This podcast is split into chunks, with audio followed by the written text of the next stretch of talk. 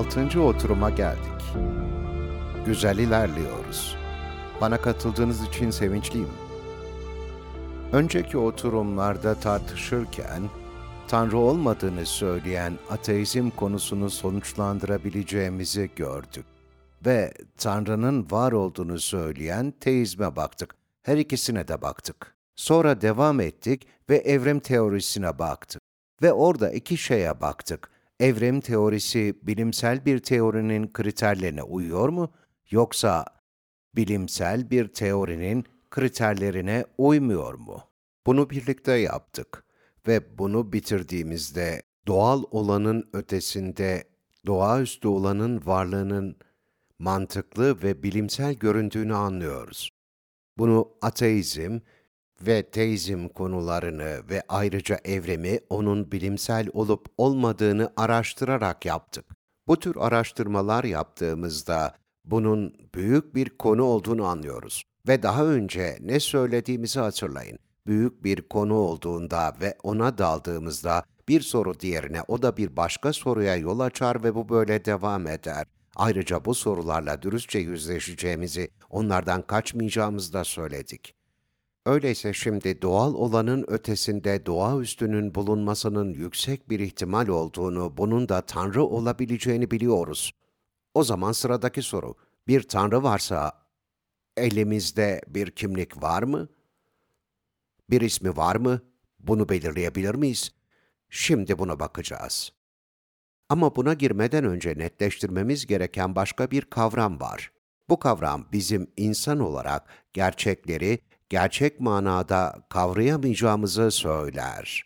Tahminde bulunabiliriz ama gerçek olduğunu asla söyleyemeyiz. Buna görelilik denir, duymuş muydunuz bilmiyorum. İşin aslı olduğunu söyleyen tüm ifadelerin aslında sadece görece doğru olduğunu söyler. Hakiki gerçek diye bir şey yoktur. Örneğin, kumandamı masanın sağ tarafına koyarsam kendimize sağda mı, solda mı diye sorabiliriz. Masanın hangi tarafında olduğumuza bağlı. Masanın benim olduğum tarafındaysanız kumanda sağdadır. Ama masanın karşı tarafındaysanız o zaman soldadır. Öyleyse masanın bu tarafı hangisi? Tamam ben bu taraftaysam o zaman bu taraf bu taraftır, o tarafta o taraftır. Ama masanın o tarafındaysam o zaman bu taraf, o taraf, o tarafta bu taraftır. Görüyor musunuz? Bir ileri bir geri gidiyor. Ve kesin olan hiçbir şey yok. Doğrusunun bu olduğunu söyleyebilmemiz için açıkça belirlenen hiçbir şey yok. Böylece o fikri çekip çıkarırlar ve fikir doğrudur ama onu çıkardığınızda iş görelilik dedikleri yere gelir. Bu da dünya üzerindeki her ifadenin yalnızca görece doğru olduğu anlamına gelir. Hakikat diye bir şey yoktur. İşte David Trueblood'ın sözü. Bunu şöyle tanımlıyor. Hakikatin belirlenebileceği nesnel hiçbir standart olmadığı için hakikat bireylere ve koşullara göre değişir. Ve Paul Feyerabend, işte onun açıklaması. İnsan gelişiminin her aşamasında ve her koşulda savunulabilecek tek bir ilke vardır. İlke şudur. Her şey mübah. Şu sözleri hatırlamanızı istiyorum. Her şey mübah, aynı zamanda hepsi uyar demektir ve bu da her şeyin kabul edilebilir olduğu anlamına gelir. Peki, görelilik ne iddia ediyor? Hakikat denilen her şey ancak görece olarak doğrudur. Mutlak hakikat veya hakikat diye bir şey yoktur. Görece hakikat veya göreliliğin ne olduğunu belirttiğimize göre, hakikat veya mutlak hakikatinde tanımını yapmalıyız. İşte bir tanımlama.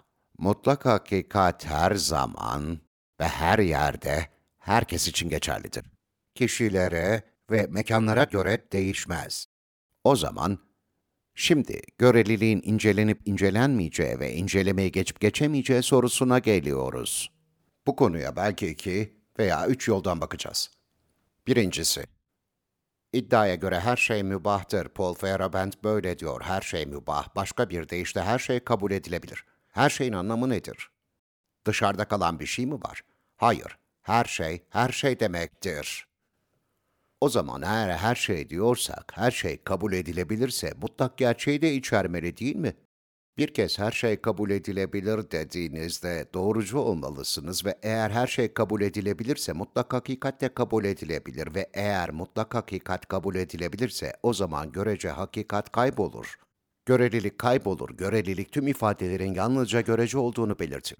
Konuya başka bir açıdan bakmaya ne dersiniz? Masanın sağ tarafı dediğimde masanın hangi tarafında durduğuma bağlı olarak oranın sol tarafta olabileceğini hatırladınız mı? Başka bir deyişle kelimelerin kendileri sabit bir anlama sahip olmayabilir. Sağ, başka bir şeye bağlı olarak solda olabilir. O halde şu cümleye bakalım ve onu başka bir cümle haline getirelim. Kelimelerin sabit anlamı yoktur. Düşünün, bana söylediği şeyi anlatması için bu cümlenin kelimeleriyle birlikte sabit bir anlamı olmalı. Bu yüzden kelimelerin sabit bir anlamı yoktur. Kelimelerinin sabit bir anlamı olmalıdır. Başka bir deyişle görelilik gerçekten de kendini baltalayan bir görüştür. Gerçek bir incelemeyi geçemez. İşte bir başka bakış açısı. Yeryüzündeki her şeyin veya tüm ifadelerin görece doğru ve yalnızca görece doğru olduğunu söylediğimizi varsayalım. O zaman görece de yanlış olabilirdi. Tüm ifadeler görece yanlış. Öyle değil mi? Böyle de bakamaz mıydık? Eğer sadece görece doğruysa o zaman görece yanlıştır da. Burada iki kişi tartışıyor. Bu ifadenin doğru olup olmadığını bilmek istiyorlar ve biri doğru diyor. Diğeri hayır doğru değil yanlış olabilir diyor. Tamam eğer durum buysa o zaman etken A'nın doğru olup olmadığını anlamak için diğer etkene, etken B'ye başvuralım. Çünkü A etkeni yalnızca görece doğrudur ve görece yanlış da olabilirdi. Öyleyse A'nın doğru mu yanlış mı kabul edilmesi gerektiğini bulmak için B etkenine dönüyoruz. Ama B'nin kendisi yalnızca görece doğrudur. Böylece B'nin yanlış mı yoksa doğru mu kabul edileceğini bulmak için C'ye ve sonra da A'dan B'ye, C'ye ve D'ye gidiyoruz ve bu böyle sonsuza kadar sürecek. Buna sonsuz gerileme denir. İlk sorudan bir sonrakine ve sonrakine döner, asıl sorudan uzaklaşırız. Aslında görelilik normsa ki bu kendisi bir oksimorondur, o zaman soru bile soramazsın. Çünkü sorunun kelimelerinin farklı anlamları vardır. Ve bir cevap verildiğinde doğru olabilir veya olmayabilir ve başka bir etkene gidip neyin doğru olduğuna veya olmadığına karar vermek gerek. Neler olduğunu görebiliyor musunuz? Bir soru bile soramadığımız bir karışıklık denizinin içindeyiz hep birlikte. Görünüşe göre diyor Michael Jubian, görünüşe göre görelilikle ilgili herhangi bir açık öneri ya kendini baltalayıcıdır ya da gerçek bir iddia değil. Daha çok boş bir slogan gibi bir şeydir. Bir felsefe değil. Ravi Zakaryas şunu söylüyor. Ben postmodernizmin yani göreliliğin en iyi temsil ettiği şeyin tam olarak bu olduğuna inanıyorum. Bir ruh hali. Bu bir ilke değildir. Bu bir felsefe değildir. Bir ruh hali. Bir ruh hali gidip gelebilir bir istikrar yoktur. Öyleyse dünyadaki her şeyin sadece bir ruh hali olduğunu nasıl söyleyebiliriz? Bu doğru olmazdı. Başka bir deyişle gene Waite'in sözleri şimdi bir anlam ifade ediyor. Hiçbir şeyin doğru olmadığı doğrudur. Demek özünde anlamsız bir saçmalıktır. Mutlak hakikat yoktur ifadesinin kendisi mutlak bir hakikattir. Düşünün, Paul Feyerabend'in ifadesini hatırlayın. Her koşulda savunabilecek tek bir ilke vardır. Bu mutlak hakikattir. Tek bir tane olduğunu, başka olmadığını söylemek mutlaklıktır. Öyleyse göreliliğin yaptığı şey, mutlak bir hakikat üzerine oturmak, temelini dayandırmak ama onun orada olmadığını söylemektir. Eh gerçekten sağlam bir dala oturur. Oraya yerleşir ve sonra dalı keserseniz ne olur? Düşersiniz. İncelediğinizde görelilik hakikatinin bir hakikat varsa tabii, başına gelen de budur. Kes ve düş.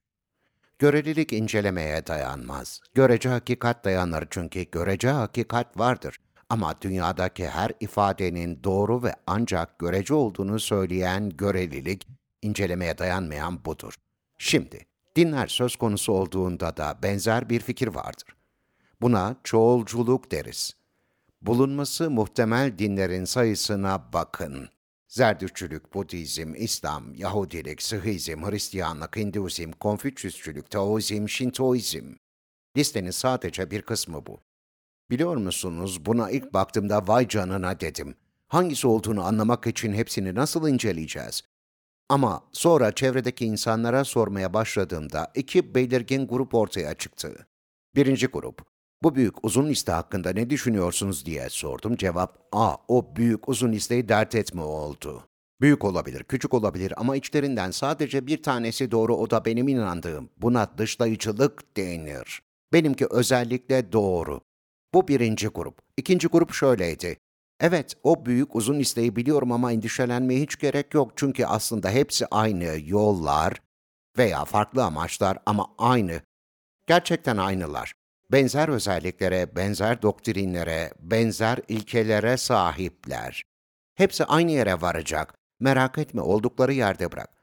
Ama bunlar gerçekten de çok farklı iki grup. O yüzden bakıp öğrenmem gerekiyordu ve sizden de benimle gelmenizi rica ediyorum. Bakalım ve hangisinin gerçekten daha mantıklı olduğunu bulalım. Önce çoğulculuğa bakmam gerekiyordu. Çünkü eğer doğruysa araştırmama gerek yok. Olduğum yerde otururum ve iyiyim, siz de olduğunuz yerde oturursunuz ve iyisiniz. Bu yüzden çoğulculuğa baktım. Çoğulculuk ne diyor? Bütün dinler Tanrı'ya götürür. Yolları farklıdır ama aynı yere varırlar. İşte Vi Hauk'un bir ifadesi. Tanrı dünyada ama bu da İsa, Muhammed küçük odalarındalar. Onlara teşekkür etmeliyiz ama asla onlara dönmemeliyiz.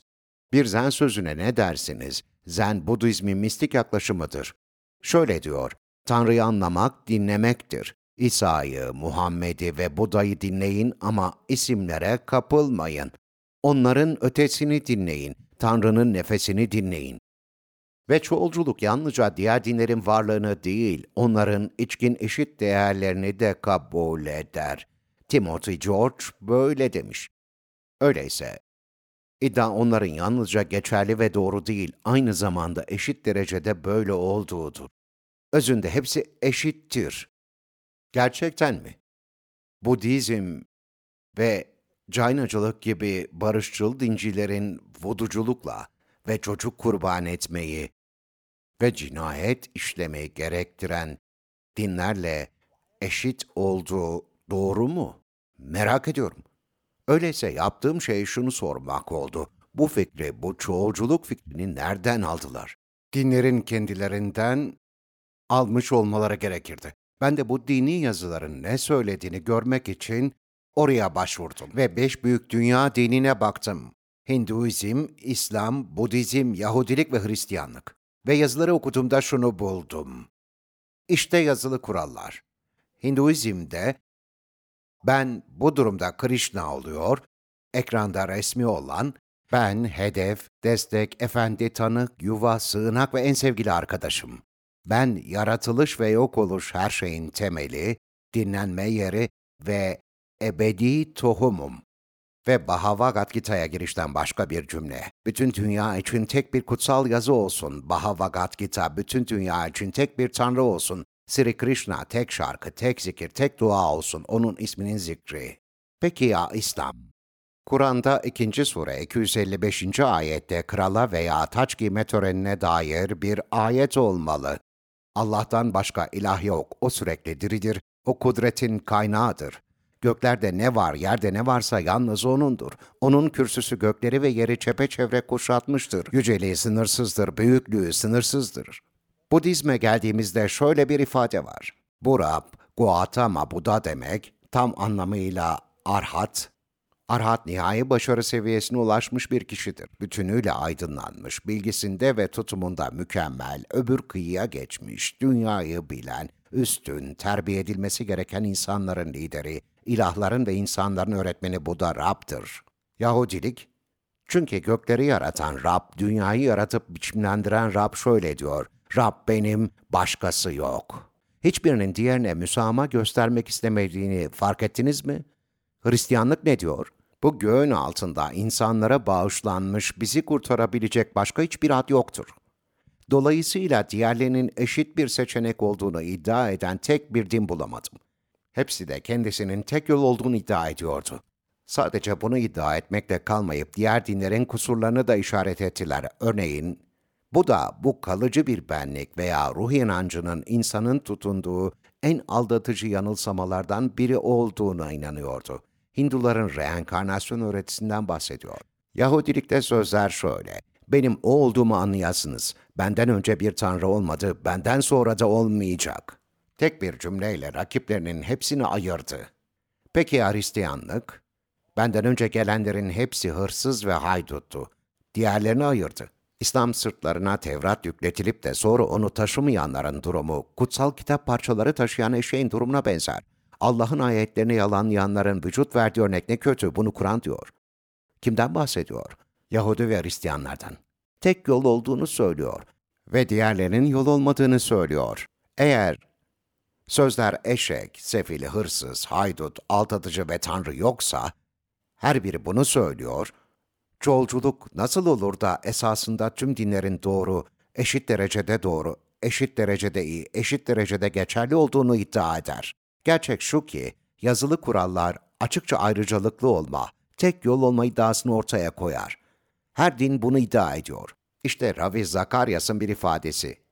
Her dinin merkezinde Tanrı'nın kim olduğunu veya olmadığını belli bir biçimde tanımlamaya tavizsiz bir bağlılık vardır. Özünde her din biriciktir. Dolayısıyla yazılar incelendiğinde çoğulculuk yerleşmiş bir fikir olarak görülmez. Bununla birlikte her din tek yol olduğunu iddia eder. Öyleyse şimdi elimizde tek yol olduğunu iddia eden birden fazla iddia var. Buna mantıklı bir biçimde nasıl bakacağız? Tek yol olma iddiası birden çoksa ne olur? Buna bakmanın birden fazla yolu var. Birincisi hepsi doğru, bu çok saçma. İkisi birden kendisinin tek yol olduğunu söylüyorsa ikisi birden doğru olmaz. Hepsi yanlış olabilirdi. Bu saçma değil. Ama herhangi bir şeye nasıl saçma diyebilirsiniz? Ancak doğru olana yalnızca siz sahip olduğunuzda. Siz ve ben sadece sorgulayıcıyız. Onlara yanlış demek için elimizde doğruya sahip değiliz. Başka bir deyişle dinlerin kurucularına gidip yanıldıklarını söyleyemeyiz. Yoksa Muhammed'e gidip ne dediğini biliyorum ama bence yanılıyorsun dememiz gerekir. Ya da İsa'ya gidip dağdaki vaaz çok iyi efendim ama bence gerçekten iyi değil. Hiç iyi bir vaaz değildi diyecektim. Bunu nasıl diyebiliriz? Hiçbir yetkimiz, bilgimiz, mevkimiz yok. Bu yüzden hepsinin yanlış olduğunu söyleyemem. Eğer durum buysa, hepsinin doğru olduğunu da söyleyemem. Saçma. Hepsinin yanlış olduğunu söyleyemem. Yetkim yok. Herhangi birinin yanlış olduğunu söylememe imkan yok. O zaman geriye tek bir seçenek kalıyor. Bu harika bir seçenek. Tek yol olma iddiasında yalnızca biri geçerli ve doğrudur. Başka bir deyişle can alıcı, şaşırtıcı asli bir sonuç. Tek yol olduğunu meşru bir şekilde iddia edebilecek tek ama tek bir din vardır. Başka bir deyişle tek ama tek bir yol vardır. Vay canına. Bunu düşündünüz mü? Tekrar düşünün. Buraya nasıl geldiğinizi düşünün. Bütün yazılara baktık. Yazıların ne yazdığını gördük. Mantığı kullanırsak, her din tek yol olduğunu iddia ediyorsa, o zaman mantıken siz ve ben hepsinin içinde tek yol olduğunu iddia edenin doğru ve meşru tek yol olduğunu kabul etmeli miyiz? İnanılmaz.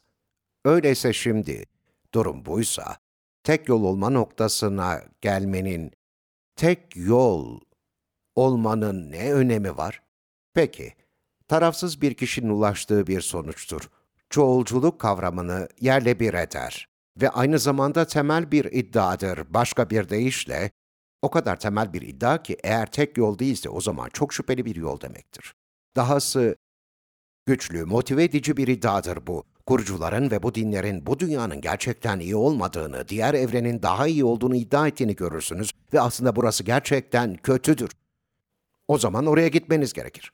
Ve oraya ulaşmanın tek yolunun bu olduğunu söylediler. Hepsi bunu söyledi. Tek yol bu demek güçlü, motive edici bir iddiadır. Ayrıca şimdi yapacağımız araştırmanın şeklini de belirleyecek. Çünkü, söyleyin, şampiyon olacak tek kişi varsa, o şampiyona şampiyon denmesi için ne kadar önde olmalı? 100 metre koşuda olimpiyat aldığın madalyası ne kadar ileride, ne kadar öndedir? 0.01 saniye ve altın madalya kazanır, şampiyon olur. Dünyanın en hızlı adamı denebilecek tek kişi odur. Diğer hiçbiri değil. Ama diğerleri de çok iyi koştu. Neredeyse onun gibi koştular. O yüzden önde olmak zorunda. Dolayısıyla bir kişinin ne kadar önde olduğu önemli değildir. İkinci olarak, başka nasıl kontrol edebiliriz? Sadece önde olmak. Gerçekten de tek yol değil. Bunu kontrol etmenin başka bir yolu var. Ve o da elma ile portakalı karıştırabilir miyiz? Biri diğerinden ne kadar önde olmalı? Çok azıcık. Bunu tek yol olarak başka nasıl tanımlayabiliriz? İşte bir yol. Şimdi şunu düşünün. Doğru renkteki bilyeyi aradığımı düşünün. Ve elimde dört mor, üç mavi, iki yeşil, bir de kırmızı var. Sadece birinin doğru renk olduğunu söylersem doğru renk hangisi? Kırmızı. Çünkü kırmızıdan bir tane var. Öyleyse bu tek yolu gerçekten tanımlamak için üstün olması gerekmez. Bu bir üstünlük veya aşağılık meselesi değil. Mesele sadece diğerlerinden farklı olup olmadığıdır. Şimdi sonraki soru. Bunu anladınız mı? Peki sadece test edelim. Diyelim, diyelim ki sadece biri bunu doğru yapıyor. Diyelim ki bir yarış. İzliyoruz ve yarışta bir yarışmacı dışında herkes koşuyor. O yürüyor. Rekabet için hangisi doğru yoldur? Yürümek. Çünkü doğru yapan tek kişi olacağını söylemiştik biz. Başka bir yola ne dersiniz? Herkes ileri giderken sadece bir kişi geri gidiyorsa hangisi doğru yoldur? Geri gitmek. Çünkü zaten sadece birinin doğru yapacağını belirtmiştik. Başka bir deyişle üstün, aşağı veya son derece etkileyici değil. Sadece çok çok farklı, benzersiz olmalı. Kendi başınaysa doğrusu odur. Yani bu şekilde seçim yapılır. Ama şimdi zor olana geliyoruz. Elma ile portakalı nasıl karşılaştırırsınız? Karşılaştırabilir misiniz? Hayır yapamazsınız. Ama seçebilir misiniz? Kıyaslayamazsınız bile. Seçmenin bir yolu olmalı. Şunu demek istiyorum. Ben portakal seviyorum diyelim. Ve siz masaya bir elma ve bir portakal koyarsanız portakal alırım. Ama şimdi, bugün açım ve yemek yemek istiyorum. Ve masada bir elma ve bir portakal var. Elma tatlı ve sulu, kırmızı ve taze. Portakalsa çürük ve kurtlanmış. Bu durumda hangisini seçerdim? Elmayı seçerim.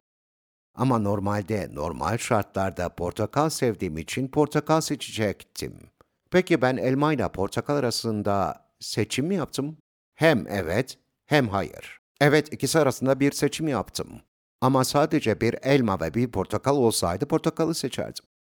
Öyleyse başka bir etken daha olmalı ve bu etkenle hayır, gerçekte bir elma ile bir portakal arasında seçim yapmadım diyorum. Tazelik ve çürüklük arasında seçim yaptım ben. Benzer şekilde bu farklı dinlerin doktrinlerine ve felsefelerine baktığımızda felsefelerdeki doktrinleri karşılaştıramayız. Onlara yükleyebileceğimiz başka bir etkene daha bakmalıyız. Benim durumumda çürüklük ve tazelikti. Bu etkeni soruya eklediğimizde o kadar iyi bir seçim yaptık ki kimse itiraz edemezdi. Elmayı seçtim. Benzer şekilde burada da dini doktrinlere başka bir şey yerleştirmemiz gerekiyor. Ve işte o şey şu. İnsan ırkına bir din olarak gelen her mesaj bir hikaye şeklinde geldi. Tarih, hikaye. İnançların ve doktrinlerin ilkeleri hikayeye dayanır. Peki ben ne yaptım? Yüzümü doktrinlerden hikayelere çevirdim ve hikayelere bakmaya başladım. Çünkü hikayeler doktrinlerin geldiği yerden geliyordu. Öyleyse bir sonraki araştırma şu olurdu. Bu dinlerin hikayeleri nereden geliyor?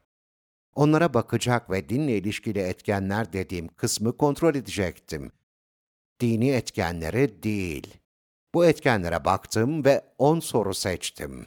Ve bu on soru şimdi farklı dinlerin doktrinlerine uygulayacağım yolu oluşturacaktı ve şimdi makul bir seçim yapıp yapamayacağımı anlayacaktım ben. Elmalarla portakalları karşılaştıramasam da, gerçek doktrinleri, felsefeleri ve inanç ilkelerini karşılaştıramasam da bunu yapabilirdim. Ve şimdi bir sonraki seansımızdan itibaren yapacağımız şey bu. Dinle ilişkili etkenlere bakacağız ve ondan sonra bir karar vereceğiz. Bir sonraki oturumda bana katılın.